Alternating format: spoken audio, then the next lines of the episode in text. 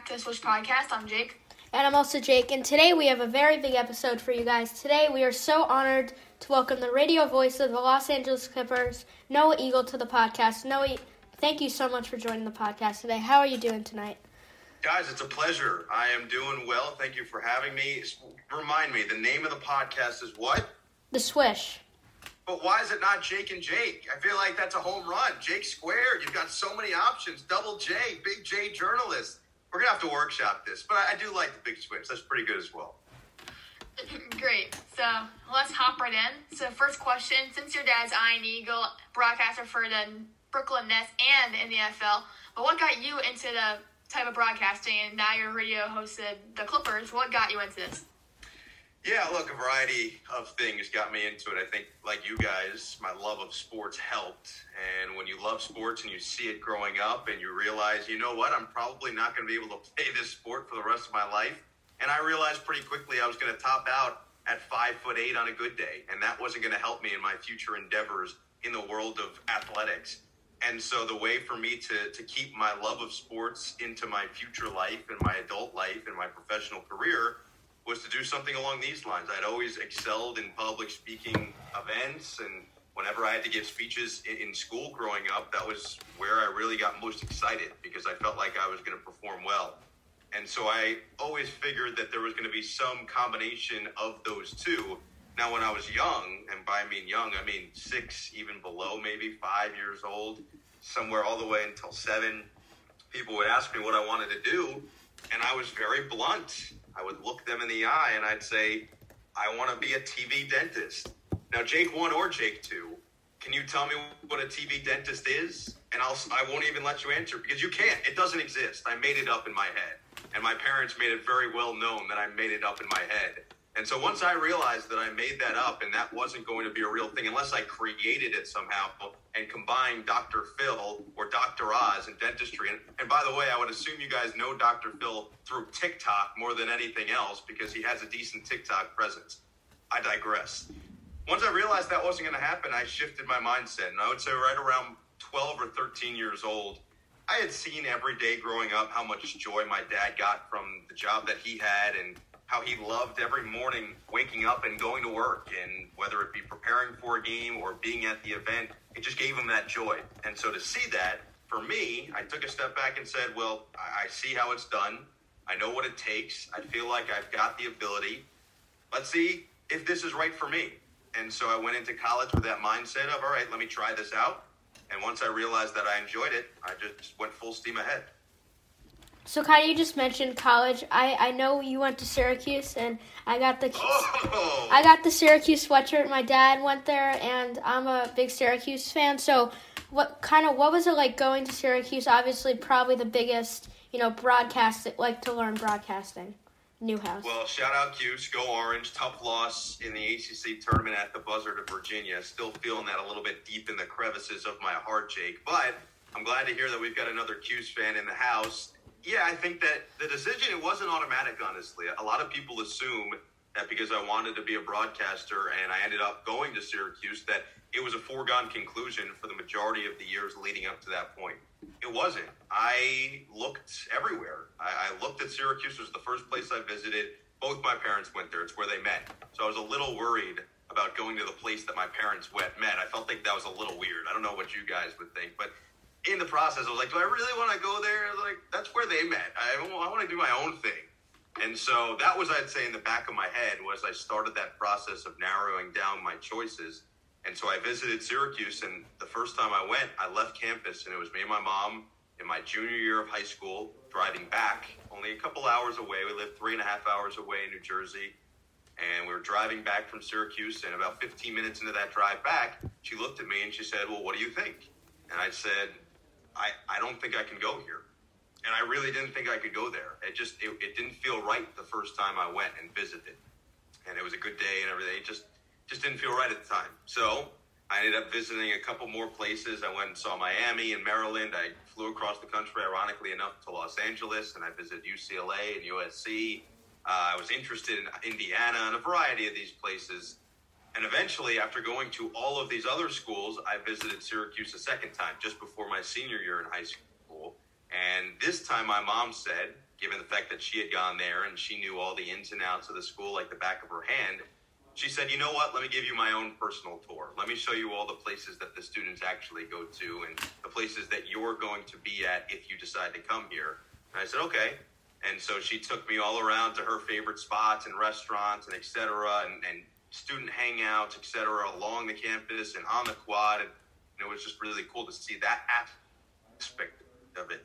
Not what the official tour necessarily shows you, but what a day to day life of a student at Syracuse looks like. And now that I had the knowledge base of seeing these other places around the country, it gave me a better idea of what I was going to be walking into at Syracuse. And I would absolutely say for anybody who is on the fence about a school, you guys are still years away from that. But eventually, when you are in that process, feel free to go and visit somewhere a second time if you're on the fence after you've seen other places because it gave me a lot of perspective. And as the drive home started, then on this second visit, about 15 minutes in, my mom turned to me and said, Well, what do you think? And I said, I think I have to apply early decision, which means that you apply, and if you get in, you're automatically going. You're telling them, if I get in, I'm going to go. And that's what I did. I got in, I went, and it was the best decision I could have made because it was the perfect place for me for my four years of college. So fast forward probably more than even four years after college. How do you prepare yourself for a radio broadcast game for the Los Angeles Clippers?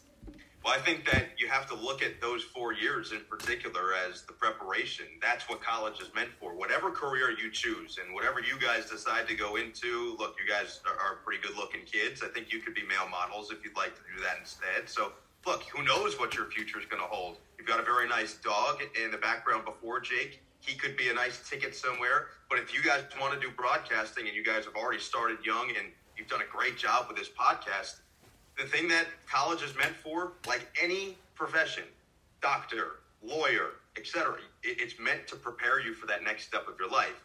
And so my four years at Syracuse, my whole mentality once I got there and stepped on campus was I want to do as much as possible. I want to try as much as possible and a variety of topics, not just sports. I wanted to try news. I tried news. Wanted to try entertainment. I did entertainment. I'm really interested in that, and I could see myself doing more of that in the future obviously did a lot of sports, but not just basketball. Did field hockey.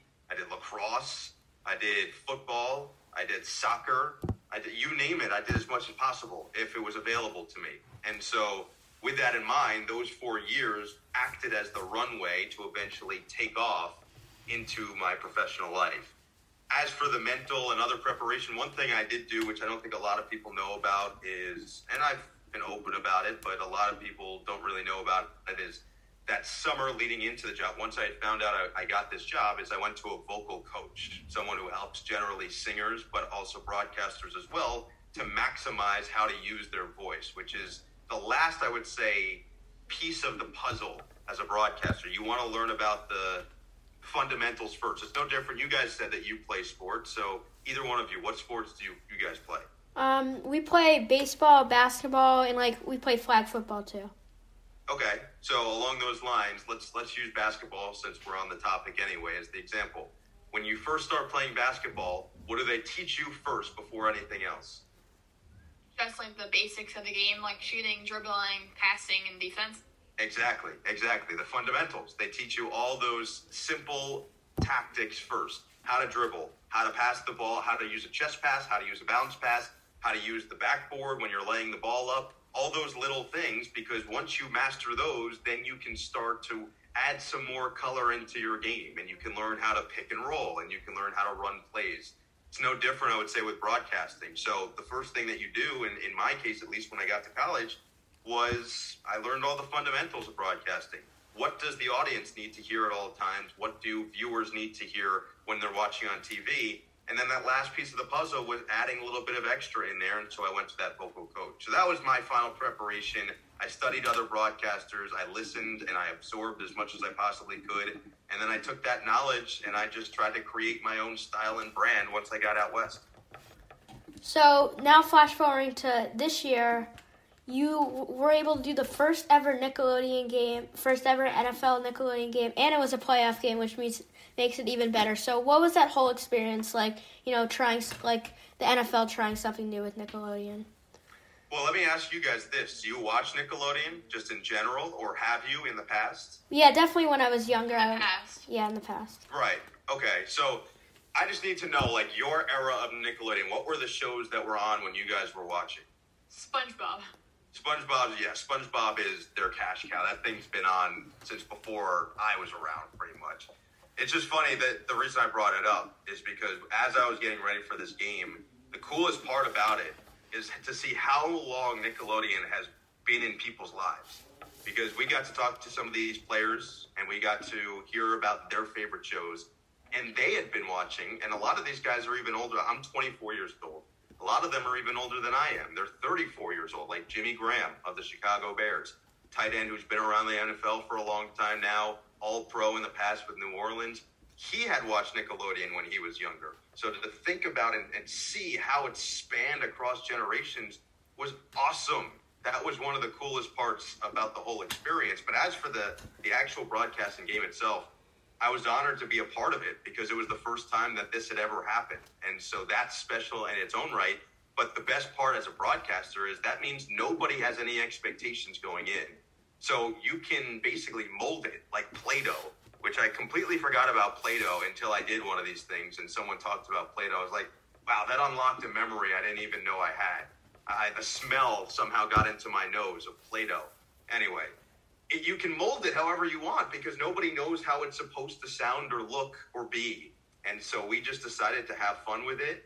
And luckily, people seem to really enjoy themselves of all ages, by the way. People who are two years old, I got a lot of messages from parents of two year olds who liked it. People who are 32, 42, 52 years old seem to like it. And that was amazing because we did not expect that to happen. So for it to be as successful as it was perceived to be and well received as it was was really cool. And to be a part of it was absolutely special. And i hope we get to do it again. It sounds like there's a good chance it will happen again in the future. And i'm sure you guys are going to ask about me getting slimed. And if you are just know that i wake up in the middle of the night in a cold sweat from nightmares of being slimed in my sleep. So that's what's happening in my life right now. So let's fast forward some more. Mm, common day NBA questions. Do you think the Clippers can contend for a chip this year since you are the radio host for them? I do. I do. I think that the Clippers have a lot of the, the, the pieces in place. And in the NBA, to compete, you need one of these marquee stars, at least one, if not multiple. And the Clippers do have two. Kawhi Leonard proved it just two years ago. And I think people have already had a short memory of what he did with the Toronto Raptors two years ago in leading them on his back to an NBA championship and their first championship in franchise history. Paul George just two years ago was an MVP candidate, and both of them have been playing at an incredibly high level. I think the biggest thing for them right now is staying healthy. If they can stay healthy for the second half of the season, we saw last night against the Golden State Warriors, they dominated Golden State. And Golden State was fully, they've got all their players. Obviously, Klay Thompson isn't playing this year, but it's not like they were dealing with any major injuries or whatnot. The Clippers just came out and executed their game plan, and they had everyone available to them. Now, Patrick Beverley did get hurt in the game, and we hope he's not going to miss too much time, but I would expect this team's going to put it together pretty quickly, and they've got a really good coaching staff. They've got really good pieces there. That top four in the Western Conference is all excellent. Utah, Phoenix, and both LA teams, and then Brooklyn, of course, in the East, as well as Philly and Milwaukee. Those are all tough teams. And I'd say all seven of them feel like they can win it this year. So, kind of focusing now on the Nets, um, I want to ask you a two-part question about the Nets. Okay. What kind of what are your thoughts on kind of you know the team they're building, and how do you think Steve Steve Nash has done as the coach? Yeah, we'll start with the, the team building. Are you either of you guys Nets fans? I should I should ask that first. 'cause I know Knicks you're Knicks fan Knicks fan. You're Knicks fans. I'm sorry to hear that. Yeah. That's- I'm sorry to hear that. That's rough. That's rough. No, no, there's nothing wrong with it. The Knicks, by the way, are having a great year. It's been fun to watch them come into their own. And quite frankly, they remind me of the Nets from two years ago, where it was a group of guys who are really coming together to play hard every single night, and they're winning a lot of games as a result. I'm rooting to see. It's always good when the Knicks are, are good. That's always better for the NBA when the Knicks are good. As for the Nets, team development. So I, I somewhat touched on it just a second ago, but it really started when Sean Marks took over as the general manager of the team. When he came over about four years ago, five years ago, they had no draft capital, no draft picks. They had no young talent.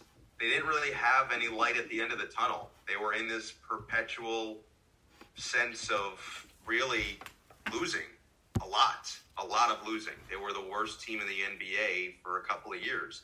And he takes over and he just makes some incredible deals to acquire young talent. He uses his assets at his disposal and guys like Brook Lopez and Thaddeus Young and Jeremy Lin, etc., others that he could to get young guys like Caris LeVert in the draft and Jarrett Allen in the draft. He found these guys who were passed over, like Spencer Dinwiddie and Joe Harris, that nobody else wanted. And then they developed them as a group. And those guys all came in every day, worked incredibly hard to get better individually, get better as a unit. They traded for D'Angelo Russell, and he turned into an all star. And so that culture that they built up, and you hear that word all the time culture, but that essence and that aura that surrounded them of hardworking, going to win at all all costs that they established two years ago, that helped them lure both Kevin Durant and Kyrie Irving to Brooklyn last summer, as well as DeAndre Jordan, who was part of that trio. And now they have all this extra capital. They have the exact opposite of what they did four or five years ago because they have all this young talent. And so they're in a win now mode, so they can expend some of that talent. And they trade both Jarrett Allen, Caris LeVert, some of their other young guys like Taurean Prince, and they get James Harden. And now you've got, in my opinion, the most talented team on paper in the NBA. James Harden, Kyrie Irving, Kevin Durant. They just signed Blake Griffin off the buyout market. Got guys like Jeff Green, who's incredibly underrated, Bruce Brown, Landry Shamet, who was with the Clippers last year, and I'm a big, big fan of as a person. And they've got this great group that is really coming together well. They're playing for each other. Offensively, they're impossible to stop. Defensively, they're getting better. And to the second question about Steve Nash, I think that we've seen him make adjustments throughout the season. I I would say anybody expects for a first year head coach, there's going to be a bit of a learning curve. And it's no different that when you get into your next grade in school, let's say that you were in normal math class and then the next year you're doing algebra, it's going to take you a couple weeks to figure out the simple principles of algebra. But once you get those down, no different than the fundamentals we were talking about before, once you get those simple principles down, the rest of it becomes a bit easier. And I think that's what's happened with, with Steve Nash so far We've seen him get the simple principles of coaching down, and now he's using that great basketball mind to really mold his team as well. So let's fast forward to another question. I know that you're a Syracuse fan, you went to Syracuse, but you're not gonna like this. I'm a big UConn fan, love Kemba Walker. So what are your thoughts if the Celtics can bounce back and make a playoff run? Maybe contend, probably not. What are your thoughts on them now with a healthy Kemba Walker playing like his old self? Yeah, well, that was the that was the first step I would say is Kemba being Kemba. I mean, we we saw last year when Kemba was at his best, that team was really really hard to beat. They're really good, and they beat us twice this year. Beat the Clippers twice just before the All Star break. Kemba played pretty well in both games, and I would say it was the first couple games that he finally looked like himself. It reminds me of Paul George last year, and people didn't realize that Paul George was not healthy from the minute he stepped on the court until the minute they were, or the second they were eliminated from the playoffs in the second round. I think Kemba's similar this year, where I don't know if he's going to be 100%, but they don't necessarily need him to be 100% because Jayson Tatum, in my opinion, is a future MVP in the NBA. I think he's that good. I think he has the potential. He's still so young. He is so talented. He's grown even bigger, which is which is wrong, by the way. Just for you, I, I don't know if you guys are tall, short. As I said, I'm not very, very tall. I'm a bit vertically challenged. That's just greedy. He was already six foot eight. Now he's six foot ten. Like I would have taken those two extra inches. I would have been happy to. If he would have just passed them along, would have been great. But he decided to keep it all for himself, and the rich just gets richer. So that's my small rant about Jayson Tatum. But on that, on the positive note with Tatum, I really do think that he has a chance to be an MVP type of player in the NBA. And you've got Jaylen Brown, who's an All Star. They've got Marcus Smart back as well, which might have been the most important re addition for them and I do think they're going to be aggressive as we head towards this trade deadline over the next few weeks to try to maybe go in and get a different center. If it's going to be someone like a Vucevic in Orlando or Al Horford, who they had two years ago, maybe go and get him back from Oklahoma City. But that could help them a lot. And if they do that, they're they're as good as anybody. They're really good and they're really tough to beat. Are they going to beat Brooklyn in a seven game series? Unlikely, but they're going to compete I mean, they were in the conference finals just a year ago. They've been in the conference finals just about every year in the last half decade. So you can't count them out. And I do like what I see out of Boston in terms of them being healthy again. So now with us kind of more than halfway through the season, we kind of get an idea of who kind of the guys for each award, like MVP and Rookie, they're going to be. So who currently is your pick for the Rookie of the Year? You know, you have guys like LaMelo, who's probably the clear cut one right now, but then you guys like Immanuel Quickley, Anthony Edwards, and Tyrese Halliburton. So who's your pick for Rookie of the Year? Jake, it's the first name you mentioned. It's LaMelo Ball. The dude is running away with it. And it was funny because Michael Jordan, who owns the Hornets, and I, I, guess you guys weren't even alive when Michael Jordan was playing in the NBA, correct? Yeah, we weren't. See, I can't even I can't even like make any fun because I was barely alive when he was playing in the NBA. I was only two years old when he retired in Chicago, and then he came back when I was what six, seven years old. So I saw him in the second stint. Anyway, that's just me being trying to act like I'm older than I actually am. I'm not. As for LaMelo Ball, I think he's exceeded anybody's expectations except for one person, and that's what I'm alluding to with Michael Jordan. MJ said nobody saw this coming. Well, I can tell you one person saw this coming, and that's LaVar Ball. LaVar Ball saw this coming from a mile away. From the second that LaMelo Ball was born, LaVar Ball said he was going to be the greatest basketball player of all time. Said it about all three of his sons. I'll give him that but he was right about one of them. And honestly, I would say two, because Lonzo's having a, a, quietly very good season as well. But LaMelo Ball's running away with the Rookie of the Year right now. I do really like Tyrese Halliburton. Excellent player. And I think once Sacramento figures out the direction they want to take that franchise in, and they understand that Fox and Halliburton being their guys moving forward, it's going to help them. Uh, so I think that in the future, we could see more of him. Quickley, you mentioned, has had an exceptional year as well. James Wiseman's really good. He just hasn't quite been available as much necessarily. His team relies a lot more on Steph Curry, so his numbers aren't eye popping. But LaMelo Ball right now is the clear cut favorite, and I think will run away with the Rookie of the Year. And like you mentioned with Tyrese Halliburton, I think the Kings are kind of going to develop what they did, like what the Blazers did with Dame and McCollum, kind of two point guards, kind of develop them one into more of a shooting guard. I think. Yeah. That yeah, would definitely help them. So um, our next question for you is kind of similar, but you know the bigger award. Who who's your MVP pick? Mine has got to be Joel Embiid right now. Jake, we're on the same wavelength. I would say right now it's Joel Embiid, but things change over the course of a season, and we're still what halfway through, pretty much smack dab in the middle. A lot can change in the second half, but right now the leader in the clubhouse is Joel Embiid. The, the numbers he's putting up are astronomical his performance is the eye test. When you when you watch him play, you say, okay, this guy is special. And the team's number one in the conference. They're the top of the Eastern Conference right now. Now, like I said, things can change. If Phoenix continues to win and they end up as the top seed in the Western Conference, I think Chris Paul is going to start to get more and more love.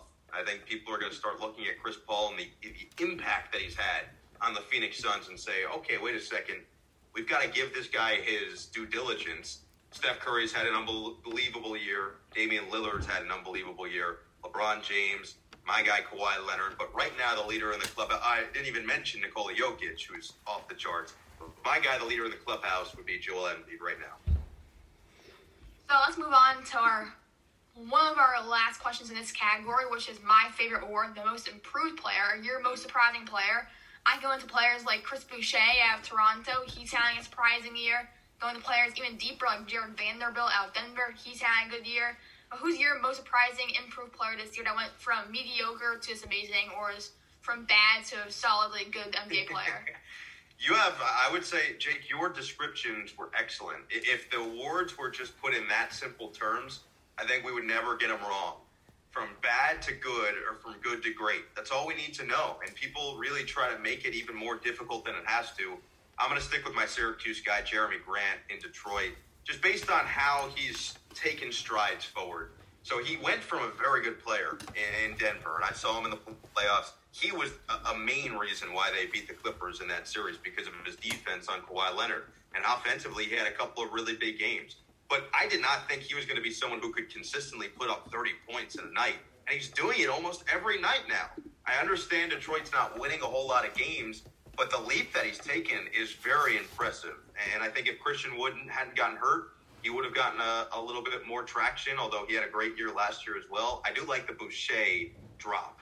And Chris Boucher has been a sleeping giant for a while now. He's been a great player with the G League squad in Toronto for a little bit, and now he's getting his run without Serge Ibaka in Toronto and without Marc Gasol. He's getting more run, and he's making the most of it. So I do like him a lot, but I, I got to give it to Jerami Grant. He's having an unbelievable year.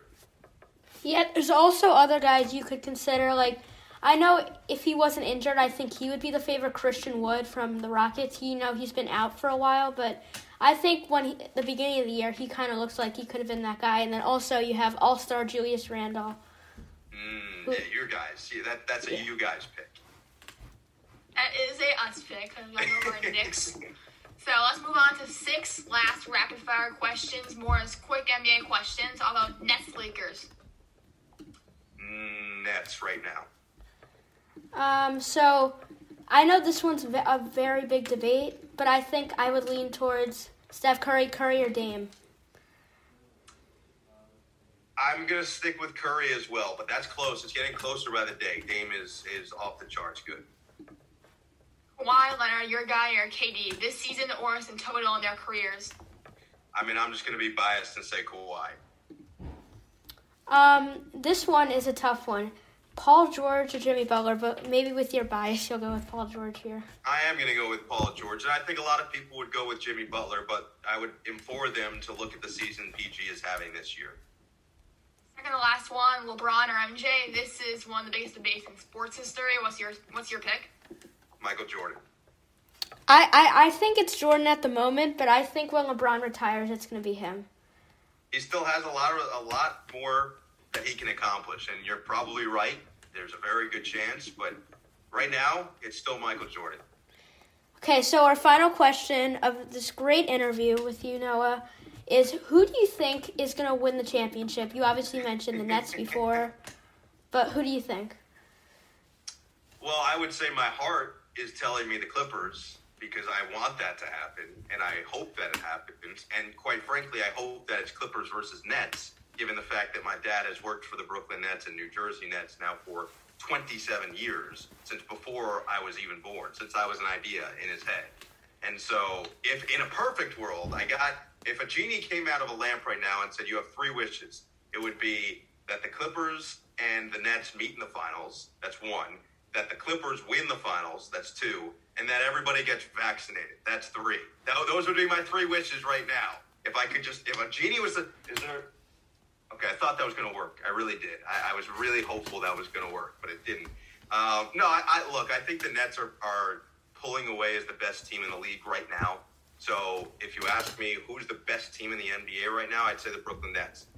But I'm, I'm biased towards the Clippers, and I'm just gonna I'm gonna ride with my guys. I'm gonna ride with my with my group. So give me the Clippers. I'll fight with them, and I'll take whatever I need to take if it doesn't work out. Okay, so thank you so much, Noah, for coming on the podcast. To the listeners, please make sure to like, comment, follow us on Instagram, Apple Podcasts, SoundCloud, SoundCloud. Thank you so much, Noah, for hopping on podcast. Thank you guys. Peace.